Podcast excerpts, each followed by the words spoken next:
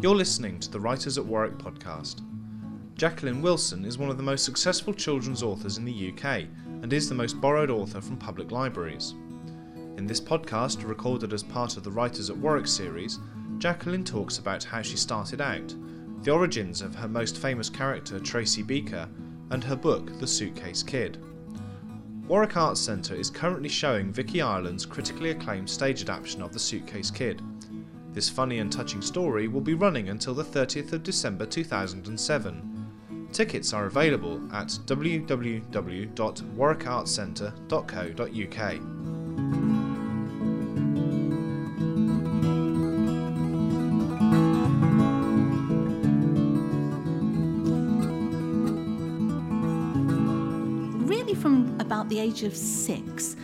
I've always known I wanted to be a writer and used to write these little stories in Woolworths exercise books. And um, I felt shy of te- telling everybody that I wanted to be a writer, but this was my biggest, biggest ambition. And when I was at my primary school, the teachers there did make quite a fuss of me about my actual story writing. I certainly wasn't a, a sort of particularly shining pupil in any other kind of way. I was lamentably bottom of the class at maths. I was also always the very last girl chosen whenever we had to pick teams for any sports session. But at least I was picked out for my ability to write stories. Then I went on to secondary school. And obviously, it's a big step. It's very different when you go to a great big new school. And the school I went to at the age of 11, um, it was brand new school. It had only been open a couple of years. And I didn't know anybody else that was going there, which was a bit nerve wracking in itself. And I thought, trying to be positive, well, okay, it's brand new school. Maybe this is a chance for me to be a brand new person to match. And maybe suddenly something will go click inside my brain and I will actually learn how to do all these maths problems and actually become good at maths. And maybe I'll become somehow or other able to catch a ball, able to run fast. You become sports captain. And so I went off to my new school with all these mad expectations. And not surprisingly, I still was bottom of the class at maths. I still was totally useless at sports. But much more disconcertingly, suddenly I didn't seem to be any good at story writing whatsoever. Now, I liked my English teacher, though I was a bit afraid of her. She was a very, very strict, old fashioned teacher. But she certainly she saw that I loved reading and I didn't come from a very bookish background at all and she recommended different titles that she thought I could manage and enjoy and I was deeply grateful to her for this but when it came to marking my essays, she was so fierce, so mean, in that I'd get them back with a really low mark, and she'd practically write an essay herself in that red teacher's marking pen. And she'd put all these comments like um, slang, too colloquial, I don't like your tone, Jacqueline. This is highly unsuitable. See me! Exclamation mark. And I got very, very downhearted. Now, I rather think if I gave dear Miss Pierce one of my published books, if she were still alive, um, she'd read half a paragraph reach for that red pen and go, slang, too colloquial, I don't like your tone, this is not appropriate. I just wasn't writing the sort of things that, that Miss Pierce would ever have appreciated. And so, rather sadly, I, I sort of shut up about saying I wanted to be a writer. And it was my mum's idea that I leave school at 16 and get a training. So I went off to do this year's training at the local uh, technical college. I was very bored. I didn't really like shorthand and typing. And towards the end of the course, I did think, oh, help. Now I've got to get a job, and my speeds aren't very good. I got the London Evening Standard, which had lots of jobs vacant in the back pages, looked through, trying to find somebody that wanted a very junior shorthand typist with bad speeds. And I suddenly saw this advert outlined in black saying, wanted teenage writers. And I thought, gosh, well, I'm a teenager and I very, very badly want to be a writer. So I wrote off to the box office number and got this whole pack of information. Now, this was from the Scottish publishing firm DC Thomson's, who, who published lots of newspapers, um, lots of magazines, and lots of children's comics like the Beano and the Dandy.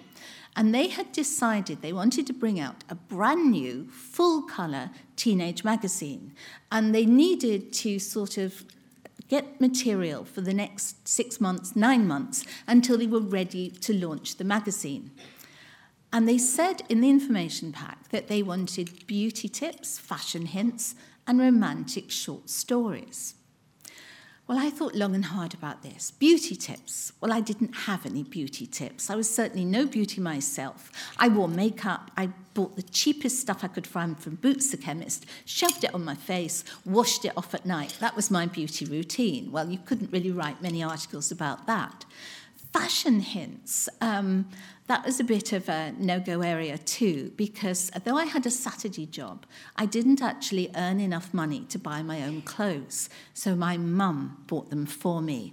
And mum's idea of what 16, 17 year old girls should wear are not the same as that actual 16, 17 year old girl.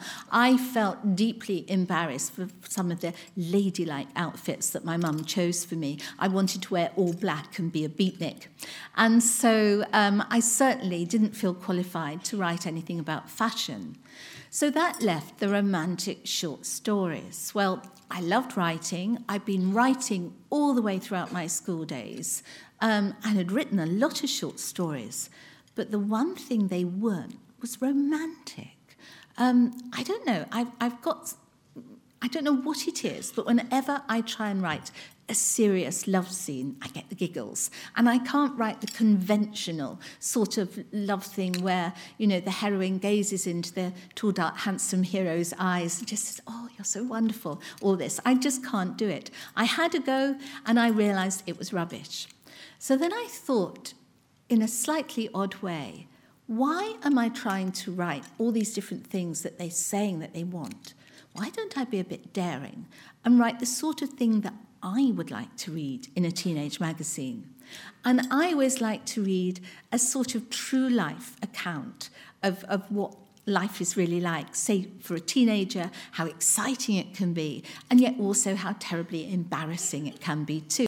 So I wrote this article heavily based on my own life and my own friends about a girl going to her first posh dance and how she goes with all her friends from school and everybody spends hours beforehand doing each other's hair, trying on each other's first high-heeled shoes and, and then when you're out on the dance floor, eyeing up all the boys and then my, my best friend got asked up to dance by a boy, and then my second best friend got asked up to dance by a boy.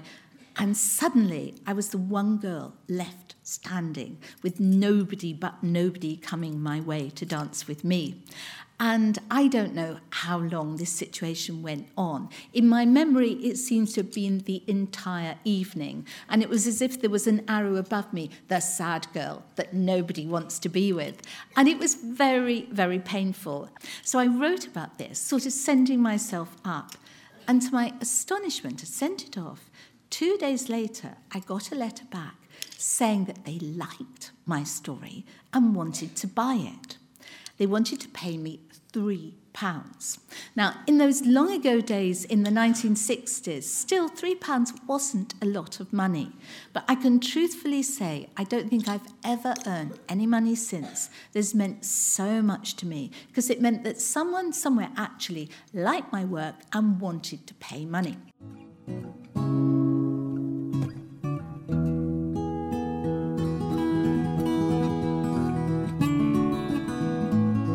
And if I could seen into the future and seen that there would be at least 90 novels with my name on, it just would so have astonished me. But although there are all these 90 children's books, although some of them aren't in print anymore, um, a lot of titles to choose from. Generally speaking, if somebody says my name, there's just one particular novel and one particular character that people think of. And I don't mind this because of all the characters that I've made up, this particular character is the one who so needs to be the centre of attention. She's a terrible show off. She, she so, so needs to feel that, that she is the best at everything. But this is basically because she's had a tough time, and she, when she was little, she had to cope with all sorts of things, and um, she's going through quite a hard time in her life when I started writing the first story about her, and um, how, if she were real, how she would glory in the fact that now her name has become very well known. There are now three books about her. There have been five very successful television series about her. There have been not one but two magazines about her. And now there's a great deal of merchandising. You can get notebooks with her name and face on, pens, umbrellas, china, dressing gowns. Girls, you can even get knickers with her name and face on. Um, so, who has any idea who I might be talking about? Who? Tracy Beaker, absolutely.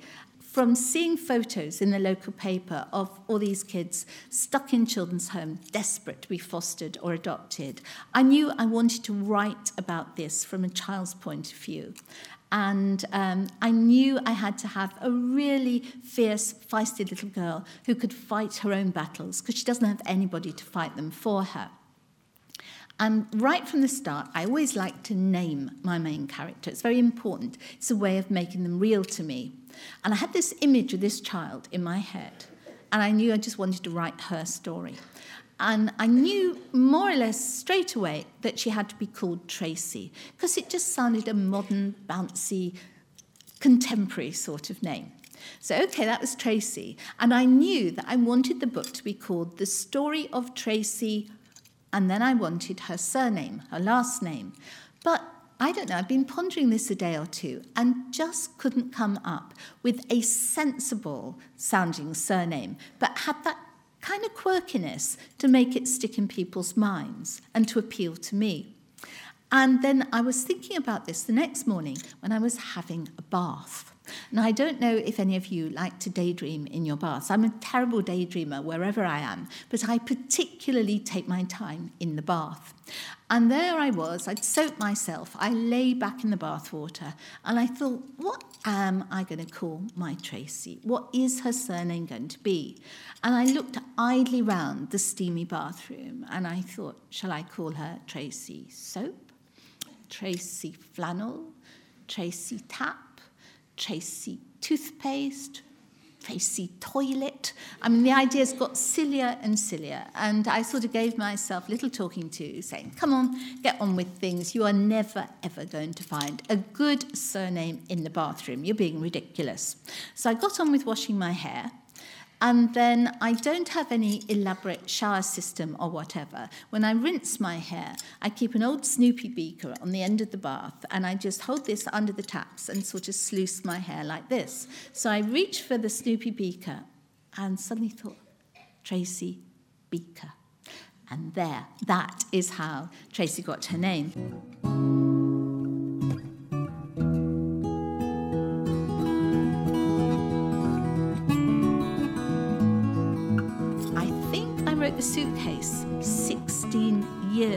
Ago, but it's still a book very close to my heart.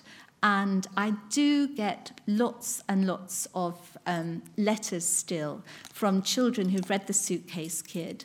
Um, not just children of divorced parents, because The Suitcase Kid is about this girl, Andy, who's looking quite miserable on the cover because mum and dad are split up. And she so badly wants mum and dad to stay together so they can all live in Mulberry Cottage and everything would be the way it used to be. But sadly, no, this isn't going to work, so that Andy has to live one week with her mum and her new partner and his children, and one week with her dad and his new partner and her children. And it, it's very difficult indeed for Andy going backwards and forwards. She now doesn't have her own room, she doesn't have her own space. She just has one particular constant thing in her life which has become more and more special to her because um, she just feels that everything else has changed. This is the one thing, it's a little toy that she just needs to hang on to.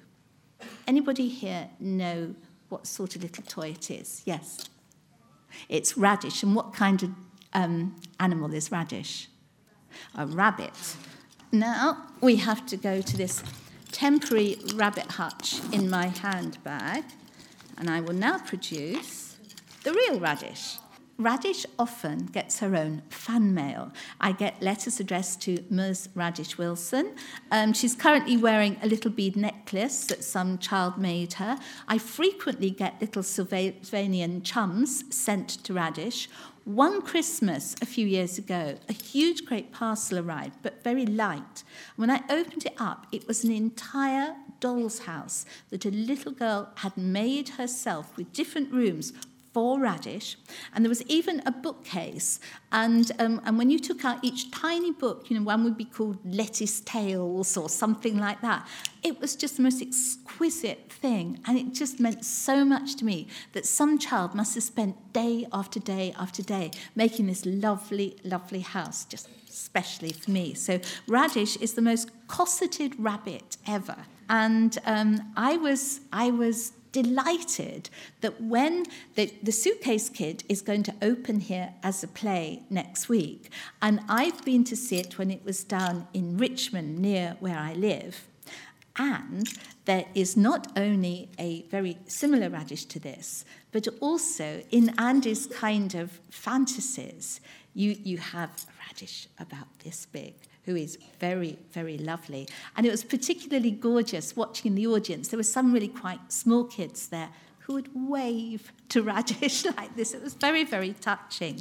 Um, I'm so lucky that Vicky Ireland adapts my books into plays because she is just the perfect person for any author because she always respects the book and she knows that when children go to see a play based on a book, they don't really like too many changes. They simply feel, well, you've got it wrong. It wasn't like that in the book. So Vicky sticks to the, the plot of the book, but she adds all these extra special details and it just makes it come magically alive. And um, she um, directs and does all the casting too. And I'm so thrilled with the actors, particularly the, the actors playing Andy and Katie, who is Andy's stepsister and her worst enemy. And I was also interested to see how she was going to do the adaptation because it's not a particularly easy book. Um, it's not sort of totally told chronologically. It's done in sections for every letter of the alphabet, which I thought was a lovely, interesting new way of writing a book instead of keeping to boring old chapters. In actual fact, as I got through, halfway through the story, I mean, fine at the beginning, A is for Andy, B is for bathroom, C is for cottage, all these nice things pertinent to the plot. Then, when you get to the Q's and the V's and the X, Y, Z's, I really got stuck. But I did get artful with Z because I thought, right, zoos are not going to feature in this story, zebras, ditto. We want some way of rounding the story off. And as you go throughout the book, one of the things that is really upsetting Andy is that Dad and his new partner, Carrie, are going to have a new baby. And Andy is, is appalled at this. I mean, she's had enough to cope with. And then when the baby is born, it's a little girl. And Andy is particularly upset at this because she has been Dad's little girl and she now feels that Dad just won't want anything to do with her at all. But Dad insists on taking Andy to the hospital to see Carrie with the new baby. And Andy is pretending all the time, oh, I, am not interested, it's up to you, it's, it's nothing to do with me, this baby. And then when, when she gets there, there's Carrie with the baby in her arms. And she gives the baby to Andy to hold. And Andy, I mean, you can't just drop a newborn baby, she has to hold her. And those of you that have ever held a baby it's very difficult to stay completely indifferent to this little soft, squirmy thing. And Andy looks down, and it's quite a nice baby, actually. And then it starts to whimper a bit, so she, her arms just automatically start to rock her. And then babies' hands, they're very strange. Even newborn babies are born with something called a gripping reflex. And so when Andy's finger is there, suddenly this baby hangs on to her like this, almost as if she's saying, I like you, you're my big sister. And Andy softens. And then she walks up and down with the baby, and, and she's just doing this, and, and Dad and Carrie are going, phew, thank goodness, you know, this is going to be all right. And they've said all along that Andy can choose the name of the baby, and Andy, being perverse originally, thinks of the worst name possible, um, which is what her nasty great auntie is called, which is Ethel. And, and you know, Carrie isn't very charmed by this, but it's very valiant and says she'll stick to it. But then Andy softens, and then very nicely for me, because we're at the end of the book, and we said, and she chooses Zoe. And you wait to see how Vicky and the cast have actually managed Zoe, and indeed Zen and Crystal, Andy's other stepsisters. It's very brilliantly done, and um, the whole thing is just wonderful. And even though it's taken quite quite a commitment to get up early on a Sunday morning to come all the way to Warwick to talk to all of you, I am fully determined that some weekend before Christmas I will come back to Warwick and see the production again for myself.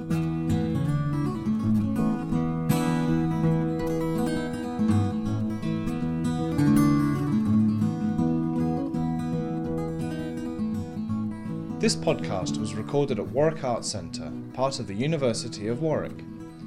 For more information about the Writers at Warwick programme, including future speakers and events, or to book tickets for the Suitcase Kid, please visit www.warwickartscentre.co.uk. The Writers at Warwick podcast was produced by Tom Abbott.